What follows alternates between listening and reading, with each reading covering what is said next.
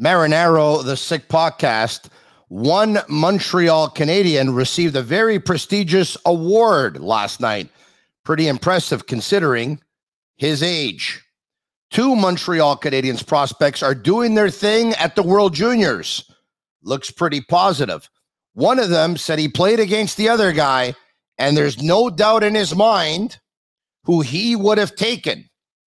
And one NHL executive off the record tells a colleague that the previous Montreal Canadiens general manager left a mess behind. And with one goalie hurt, another goalie might be a trade target. The big question is, should the Canadiens trade him or not, knowing that they too have a question mark when it comes to the health status of one of their goalies. I will tackle all this and more. I'm going on with my favorite guest in the world, Tony Marinaro. He goes solo.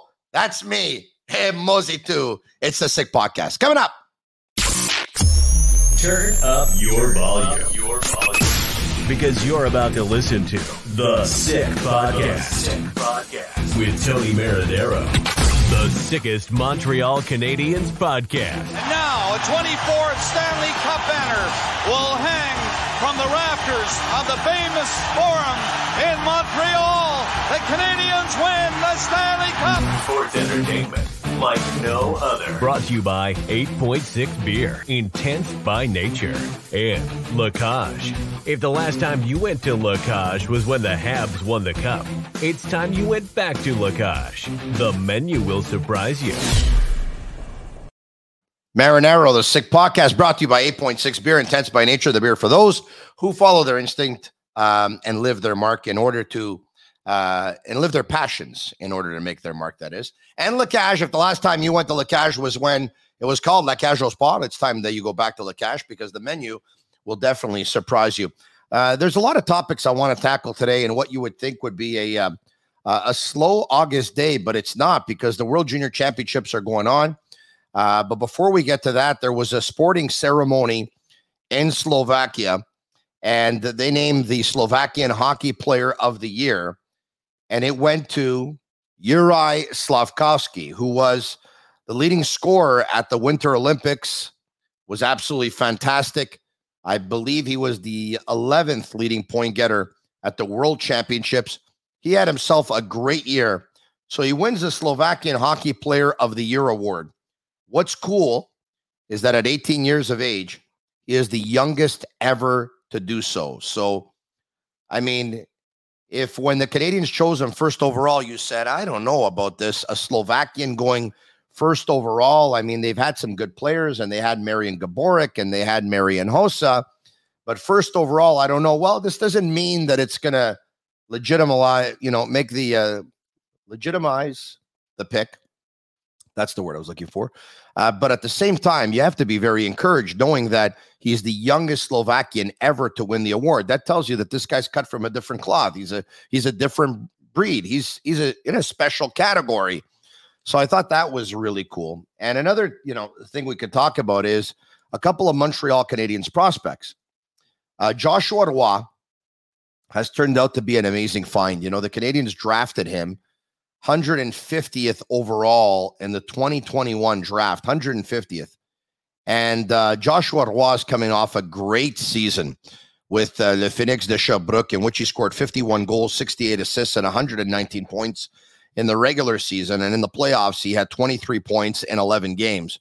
Well, Joshua Roy made the Canadian World Junior team where he didn't make it back in the month of December when it was supposed to take place, but obviously it was postponed because of COVID.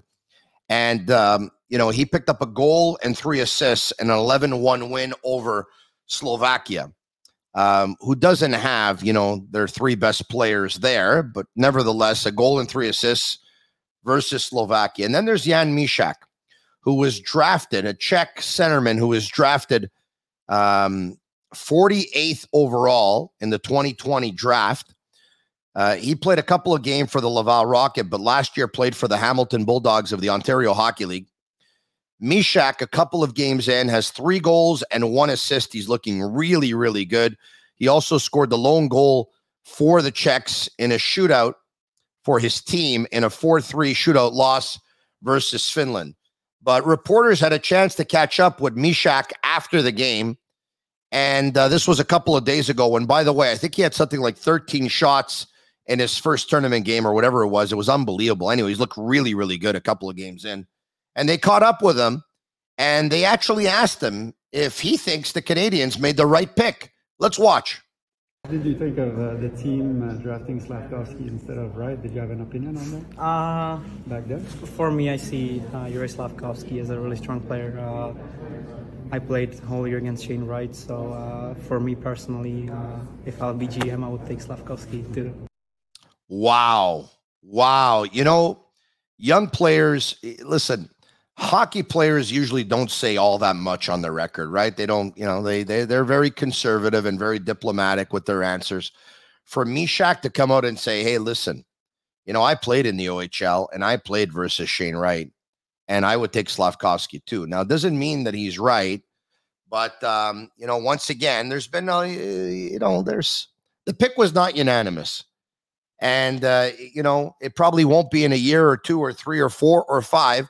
Or maybe 10 years from now, they're going to say, you know what, Shane Wright's the one who had the better career. Anything's possible, and all that can happen.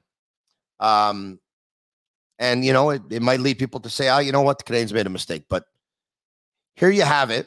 Mysák who's saying, look, I played against Shane Wright, and I take Slafkovsky. It sounds like it's his way of saying, you know what, I played against Shane Wright, and I wasn't blown away. There's something to think about, huh? There's something to think about. All right, okay. Now, speaking of talking on the record and off the record, that was Mysák on the record. And now we're going to get to something off the record. But before we do, I want to let you know that if you're watching on YouTube or Facebook, please comment sick. If you're listening on audio, please leave a 5-star review and write the word sick, S-I-C-K. When you comment sick, S-I-C-K, that's our way of feeling the love, and we appreciate it. So now, off the record, Jimmy Murphy of Boston Hockey Now, Montreal Hockey Now, joined me earlier in the week right here on the Sick Podcast. And he says that he spoke with an NHL executive who tells him that he thinks Kent Hughes is doing a great job of cleaning up the mess left by the guy who left. So there's a shot at Marc Bergevin. It comes off the record, which I think sucks because anyone can say, you know what, off the record and stuff like that. If you really believe something, why don't you talk on the record? But, you know, people are scared of saying a lot of things. Luckily, I don't have that problem. But, you know, when we're talking NHL executive, an NHL executive can mean what exactly? It can mean a GM. It can be an assistant GM. It could be a director of amateur scouting. It could be a director of pro scouting. It could be, you know, the capologist. It could mean a lot of things. Now, some will say Marc Bergevin left the mess behind. You know, Gallagher's contract is not looking great right now. Carey Price's contract is not looking great. Petrie's contract before they traded him wasn't looking great. Josh Anderson, who knows if he's going to be able to play to that contract. Jonathan Drouin maybe didn't, or this or that, or how about Hoffman, all that stuff. I can understand someone saying that, but people need to realize a couple of things. It's not to come to Marc Bergevin's defense. It's really not.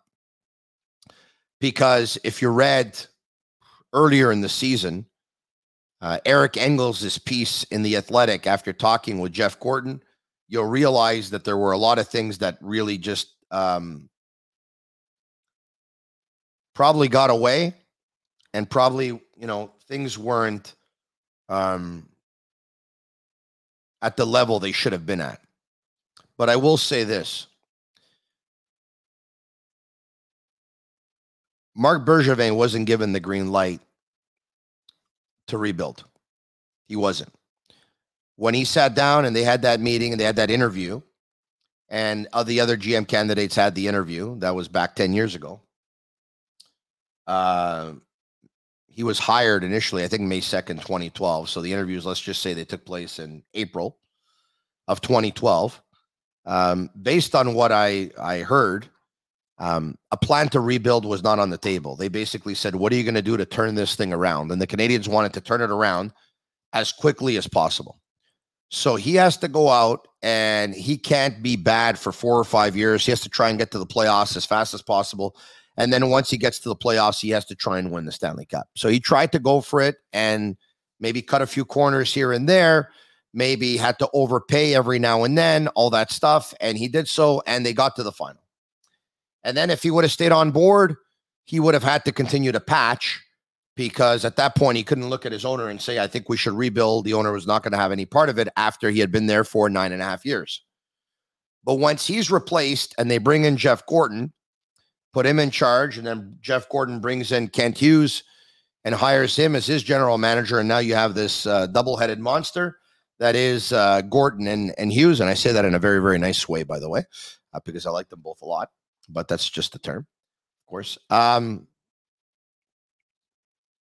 When Jeff Gorton had that meeting with Jeff Molson initially, Jeff Molson probably wanted to meet with him because he had probably decided that he wanted to go the way of a rebuild because he saw the work that Jeff Gorton had did with the New York Rangers. Or Jeff Gorton brought it up and said, look at the work that I did with the Rangers. I mean, I looked at the Rangers and I saw too many teams in front of us and didn't think that if we patched that we would be able to be better than those teams. And I didn't think we had a real good chance of winning the Stanley Cup. I thought we had a much better chance if we're going to rebuild. And that's exactly what I think has to happen here in Montreal. So did Marc Bergevin leave a little bit of a mess behind? It's a mess if you want to rebuild, knowing what's left and the contracts are left. If you were told that you had to put together a contender and go for the cup and you weren't able to do the rebuild, it gets very complicated. It gets very, very hard. So, I mean, there's something there. And now, speaking of trade, let's talk trade. Before we do, matrixhomefitness.ca. The players, by the way, in about a month, they're going to report for rookie camp. And then after that, it'll be the pro camp. And right now, they're probably on their Matrix home fitness equipment, whether it's elliptical or treadmill or bike. Bring it home. Discover a club quality workout in the comfort of your own home. I did. Visit matrixhomefitness.ca. I just wish I was in their shape. All right, okay. Jake Allen. Jake Allen's name is really starting to come up, and it appears that, and it's not the first time that his name has been involved in trade rumors, because with such a very attractive salary of under $3 million, anyone would like to add Jake Allen to their team because he's good for at least 40 games per season. The Vegas Golden Knights made it known yesterday that Robin Lehner, I was going to say Max Pacioretty is out with an injury, and by the way, he is. He's going to have surgery to repair an Achilles tendon, but Max Pacioretty is now a Carolina Hurricane. But speaking of the Vegas Golden Knights, Robin Lehner, their goalie, is out. So now think about this. Marc-Andre Fleury is no longer a Vegas Golden Knight, and Robin Lehner is out long-term with an injury. So there's no doubt the Vegas Golden Knights, they need a goalie. So at that point, they're going to be interested in Jake Allen. Some people are probably saying, hey, Jake Allen, yeah, you know what? Make the trade. You sign Montembeault. Carey Price is going to be your number one, and Montembeault is going to be your number two. And acquire an asset or a prospect for Jake Allen, which, by the way, was something that Marc Bergevin did well because, you know, when someone's let go, no one wants to look back. And speaking of Marc, how about Trevor Timmins as well? I know they're not unanimous. I know they're not, but there's one thing that Bergevin did well, was accumulating assets, asset management, trading, acquiring a player, giving up a 4th round or a 5th round pick, and then holding on to that player for a year or two, and then end up trading that player for either a 4th round pick or 2 picks. I think they did that with Scandella, by the way, where they gave up a pick for him, and then they ended up getting 2 picks back for him, and they did that with a couple of players. Nate Thompson as well. I think they ended up winning in terms of asset management. They did that really well. And Joshua Roy and Jan Mysák, no one's going to say this today, but those are Trevor Timmins' draft picks or under Trevor Timmins' watch. Doesn't mean they necessarily came from him, but ultimately he was the one who had final decision because he was the head of the department, even though they gave the title to Shane Shurla. It was Timmins who was the guy because, you know, they gave Timmins the title of assistant general manager, but he really was the guy who oversaw the amateur scouting and the entire department and stuff like that.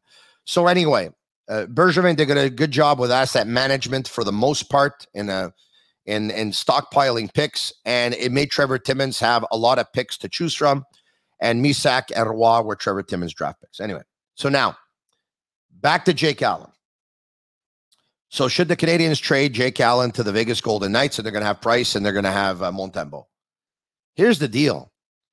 Even though you've heard or you read that there are one or two people that are close to the situation or close to Price saying that Price is doing great and he's going to be there in training camp and this and that, I'm not sold, because I can tell you that, you know, even within the Montreal Canadiens, they're not sure that Carey Price is going to be there for camp. They're not sure that Carey Price is going to be there at the beginning of the season. And they're not sure if Carey Price is going to play, and if he is going to play, how many games he's going to play this season. They don't know. They really have to see what happens when he steps onto the ice and how his knee responds. So if you trade Allen and you don't have Price, then you have Montembeault. Do you bring in Cayden Primeau and make him continue his development here at the National Hockey League level? Or do you make Primeau see a lot of ice at the American Hockey League level with the Laval Rocket? I would have Primeau one more year with Laval. And if Carey Price doesn't play, I'm okay with Jake Allen and Montembeault. And if Price doesn't play, I'm okay if they trade Jake Allen and they try and acquire another goaltender. But at the same time, they don't want to get blown out either. And they don't want to lose all their games. Look, the Canadians are rebuilding, folks. Whether you like it or not, they're rebuilding. They're not going to tell you this, but they're okay if they don't ice the best team in the league and their best just isn't good enough and they end up losing more often than not. They're okay with that. What they're not okay with is losing 10 in a row or 12 in a row or 14 in a row or whatever it is, and giving up 50 shots a game and losing every game by 5 or 6 goals. At the end of the day, they are in the business to entertain and they are in the business to sell tickets. And if they're going to lose by that much, they're not going to be selling a lot of tickets. So they would need a Jake Allen in that respect and a Samuel Montembeault so that they're in games. Because it's going to be very hard to go out and get a player, another goalie, who's not making a lot of money. We know the Canadians are trying to shave money off the cap. Take a look at Allen's situation and the amount of money and the year left. It's a great situation for the Canadians to see what they'll do thereafter. So in the end, I don't think they're going to trade Jake Allen. Not just yet. I'm not sure that Carey Price is going to play. If he is going to play, I'm not so sure he's going to play a lot of them. I have my doubts. I really do. For what it's worth, I can tell you the Montreal Canadiens do as well. They're not certain that Carey Price is going to be back. And if he is going to be back, they're not certain when he's going to be back. So anyway, let's continue to keep an eye on junior hockey, because once again, we'll follow Czech center Jan Mysák and Joshua Roy, who's, out of the Quebec Major Junior Hockey League and coming off such an amazing season with Le Phoenix de Sherbrooke, the Sherbrooke Phoenix. And so far, it's pretty positive. But, you know, I talk about rebuild. The Canadiens talk about rebuild. Folks, have you seen Connor Bedard thus far at the World Juniors? I mean, is he something or is he something? With all due respect to Shane Wright, this is another level, folks. Connor Bedard, I'm ready to say it right now. And if I'm wrong, I'd put money on it. Connor Bedard is going to go number one in 2023. And I know that Graham McCagg says we shouldn't say that about 11 months before a draft or whatever it is, but I'm ready to say it. I'd put $1 or $2 on it. His wrist shot right now, there probably aren't 3 other players in the National Hockey in the world that have a better release than this guy. I mean, Austin Matthews has an incredible release. Alex Ovechkin has an incredible release. Patrick Laine has an incredible release. If Connor Bedard was in the National Hockey League right now, he'd be in that discussion of the top 5 releases in the entire National Hockey League. This guy can score goals. This guy can shoot the puck. And you know what? Yeah, there's doubts whether or not he's going to be a centerman at the National Hockey League level, especially if he doesn't grow a couple of inches. But even if this guy ends up playing wing, this guy's going to score 50 goals in the National Hockey League. I don't know how many seasons he's going to do it, but I'm willing to bet that at least once he's going to do it. This guy's an incredible goal scorer. So, you know, some of you could say, Tony, what are the chances of the Canadiens getting the number one pick 2 years in a row? Probably the chances aren't great, but I'd put the chances on my side. And that's why I don't think Kent Hughes is going to add to this team. Are the Canadiens going to try to lose? No.